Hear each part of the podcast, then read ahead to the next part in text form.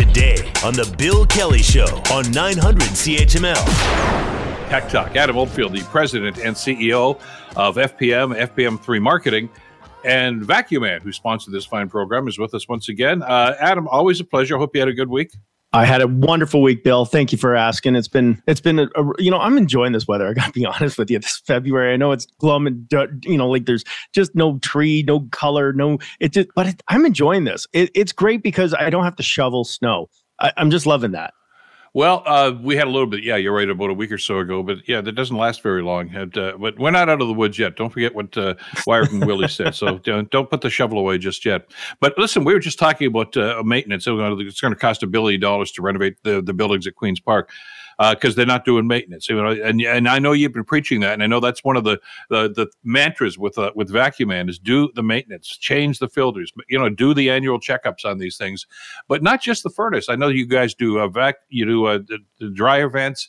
Uh, uh, the other one that uh, I think a lot of people are catching on to now are electric air cleaners, and uh, even those, as, as, efficient as they are, you can't just plug them in and forget about them, can you? Yeah, I wanted to uh, thank you for bringing that up. I want to bring this up to a lot of people. And during COVID, this was one of the big things people were investing in is um, is putting in electric air cleaners. And by the way, they are they're phenomenal. However, they've got goods and bads. And I just wanted to clarify a few things. First of all, you and I have talked many times at the beginning of the show. Change your filter, and that's a maintenance thing. Yes, you need to do that for efficiencies, for air quality, and all the otherwise. If you have an electric air cleaner. You have to, not you should to. It is a have to once a month. You need to clean these uh, the filters. They're metal. They're they're a little metal container that come out. You have to make sure to make an effort to clean them. And the reason, Bill, is that they're phenomenal when they're on. They zap the bacteria, any kind of uh, air chemical issues that may be in your system circulating through your home. It zaps it. It kills kills the particles. However, it doesn't always trap uh, the, the dirt. So think of it as a dust particle having a virus on it, for argument's sake. It goes through your electric air filter into the furnace, it zaps it, it kills the bacteria, but then it continues to float through or sticks to the actual filter itself. What happens is if you don't clean it, every month. And I'm going to emphasize that if you have an electric air cleaner and you are not cleaning it every month, it then gets onto your blower fan. The dirt circulates and pulls through. As the fan's on, it's sucking that in, and then it gets clogged on the filter on the blower fan. So I, I, just wanted to make a point. I, I ran into that this week. We were out doing a, a home. The electric air uh, uh, filter was not touched in probably six months, and it was just cake. Now, why that's a problem is it overheated the furnace. Uh, th- they were shutting down in the middle of the night. They thought they were having a problem, and all it was was just cleaning a furnace. So, folks, phenomenal for cleaning air. They're great, but you need, and I'm saying that emphasis, uh, very emphasizing monthly. You need to clean it, otherwise your system's going to get really clogged. Uh, and, and, again, it's it's one of these things that if you don't do it, uh, remember that old commercial? This is years ago. We were just young buckers at the time. Uh, the guy that's doing the, the oil change in the car, he says, "You can pay me now or pay me later, because if you don't do the maintenance, boom, you got a huge bill coming at you." So that's all right. these things are cumulative. Just pay attention to these things and and do the little things so they don't become expensive big things. All right, let's uh, move on to some of the tech talk that you want to get into today. Uh, uh, chat versions of just about everybody's jumping into this right now. Microsoft is launching their own chat versions in its browser. What else is going on? Well, this is like I said, this is revolutionary, Bill. I'm excited about this. I, I mean, I, I got to be with you, Bill Kelly, for two for two reasons. One, you and I started during the internet revolution in the dot yep. com age in the 90s. And today I'm on Tech Talk and I get to speak to you about the Chat GPT version, which is revolutionary when it comes to how our future of technology is about to move. So Microsoft has jumped on this. Now, just to bring everyone up to speed, if you might have heard about this, it's a bit of a buzz. Uh, those that maybe are younger are under, really probably in the grip of this. It is an artificial intelligence system that can actually generate answers and questions. So you can give it mathematical questions. It can write you letters. It can write poems. It can it can do you tell it you still have to tell it what to do but it will generate it well microsoft is one of the original investors of 13 billion I should add. Uh, so they're they're a little ahead of the game. I have to compliment Microsoft. This could change uh, the competition when it comes to search engines. Microsoft is launching with their Bing. If anyone hasn't heard other than Google, uh, they have a search engine called Bing, and uh, they're announcing that it is coming out with the ability to have the chat feature.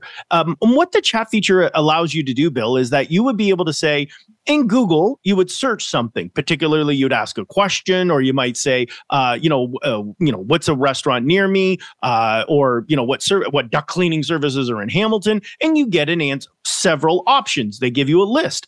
What this is doing is it's giving you the ability to now answer the next phase of the question. Um, why you would need duct cleaning? What would duct cleaning provide as a benefit? And here's some services. It would even be able to ask questions like answering how many, uh, you know, if you're getting a, a restaurant, you can say uh, what kind of uh, calories are in a lasagna meal that I'd be going out for dinner, and it will give you these answers. Microsoft jumped onto it. Uh, OpenAI is the foundation. It's a not-for-profit and they're now opening this up. Google has also said they're they're obviously a very concerned because Microsoft could be the next game changer of changing how we do search. So, uh, what I, I share this as an open discussion that We'll be talking about this probably a few times. It's concerning for schools and education. It's concerning with regards to jobs in the administrative industry, uh, medical field. Uh, think of it as a doctor uh, in regards to being able to ask your doctor questions and be able to help you answer uh, these questions easily. So uh, it is a service of which Microsoft is launching and I think it's great. It's a great alternative, and it could change how Google's revenue from advertising may be dropping once Microsoft becomes a new player in the field. But there are people, as you mentioned, even in the education field, that are very concerned about this uh, because they have had experts, and I've seen some of the interviews with them uh, that cannot make or tell the difference between, for instance, a, a, an AI generated essay and and something that I was supposed to write. Uh, so how do professors yeah. mark these things? You know, with is there collusion here? You know, did, did somebody borrow some ideas? I mean, you know, it's it's very difficult right now. It, it's a new technology, and I guess a lot of people just aren't used to it. and They just don't realize just how uh, much of an impact this is going to have on very very many aspects of our lives. Oh, I've been using it since November, Bill. It's a game changer it is a massive game changer for me. I mean, you know what? I was um, watching. Um, I was watching. Um, you know, I watch news shows all the time. I was watching MS, MSNBC the other day, and Hallie Jackson, who's one of the afternoon hosts, uh, and she did an interview. I think it was some somebody in the energy sector, and she started. She said all of the questions in this interview have been generated through this. It's all AI. Yes. I, she she says I have not researched this. She says I know what's in my head, but all these questions I'm going to read verbatim, and they were brilliant. I mean, you know, the, well, this yeah. this AI this AI guy, he knows what he's talking about, you know. Well, and the one thing, well, the one thing I just want to clarify, there's always limitations to this, and they were, yeah. and, and you're right. You're, you know, from the questions that are asked. In fact, even when I sent you the topics we were talking about, I use the AI to summarize, um, which you yeah, no longer have to fight right understanding now, yeah. what I write anymore. Which I, because I voice dictate folks, and poor Bill doesn't, you know, he kind of uh, sometimes does, not sure what I'm talking about, um, even after I give it to him. But um, what's unique about this Open AI is that it only goes to the year 2021. I should I should comment on that. And why this is interesting that Microsoft is jumping into this, um, and soon Google as well, is that it will be relevant to current events. So um, right now, and it's not perfect. In fact, if you, uh, they showed, uh, I tried it as well. I tried to get directions. Tell me the most efficient way to get, uh, you know, to a destination on a trip, and it was putting me all over to uh, to drive to Montreal. It gave me recommendations to go to New Brunswick first, and then. St- stop at this diner and i'm like this is the not an efficient way um, so let's be clear this is an infant in its growth uh, capacity. Um, but going to your point, yes, it is concerning for how will uh, the future of our education be. If this AI is so easy and it is adapting very quickly, it is growing. I mean, this is November of 2021. This came out, and we're already in February watching it integrate into existing software systems. So by the end of the year, Bill, you and I are probably going to be having a conversation, and there's going to be new bills that are going to be introduced in the government of how chat gpt is going to be used not used and what limitations or accessibility are we going to allow it to come into our society and, and, it's as you mentioned, an evolving technology. I mean, next week I'm sure you'll have an update on some of the stuff that's going on. Let me do a quick break. We're going to go back in a couple of seconds. I know it's it's February. I know it's chilly out. Uh, but don't we all, in our heart of hearts, want to have an air conditioned tent at some point? Well, it's going to be available to us. We'll get Adam to talk about that right after the break. You're listening to the Bill Kelly Show podcast on 900 CHML. Adam Oldfield is with us. Uh, before we get to the uh, to the tent I was just talking about, which is kind of a cool idea, excuse the pun. Uh, this, I, I, was looking it, in the bottom of your sock drawer. I bet it, you probably have a couple of used phones that you're not using anymore. Uh, if, if they're Androids, there isn't an effective reuse of these right now that I, I'm guessing a lot of people are not aware of. Yeah, this is a, if you have a camera or you know most of our computers, you know they they have cameras in a Bill. And you know yep. what we may not know is Android is going to be coming out with a system on all computers, both uh, Apple and on PC. You can turn your Android if it's like three or four years old, which is not that old, um, but uh, you might be upgrading or or uh, wanting to upgrade. You can use the camera now. They're setting it up that you can now attach or connect your phone and use it as a camera. And the reason why I share that is the cameras are phenomenal on any phone that's four years, uh, well, even five or six years. It's been one of the biggest features of of Android and Apple. Um, you can be able to turn your camera into uh, your your phone into a camera. So instead of and, and as much much as it's like, yeah, but I got the camera that's on my computer and oh, my laptop, it, it's got that camera. Um, it's a very low resolution, and and that's one of the biggest things that uh, not that you know we're worried about what how many pixels our faces are, but if you wanted a better resolution, so if you're talking to family or even in a board meeting or a conversation in business, Apple already is bringing it out with their iPhone, the iOS 14. You'll be able to just connect your phone and turn the turn the phone around, and you'll be able to make it a camera. You'll also be able to do that with Android coming up very soon.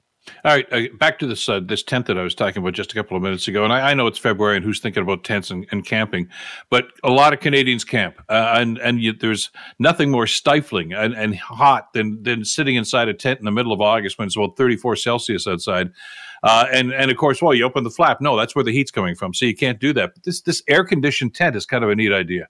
Yeah, it has two features, which is really really cool. Is uh, first of all, it was developed by the University of Connecticut, and it's on two parts, Bill. First of all, it's a fabric. It's a new fabric that will allow for the cool temperatures uh, to stay in during the summer, and it also contains the heat.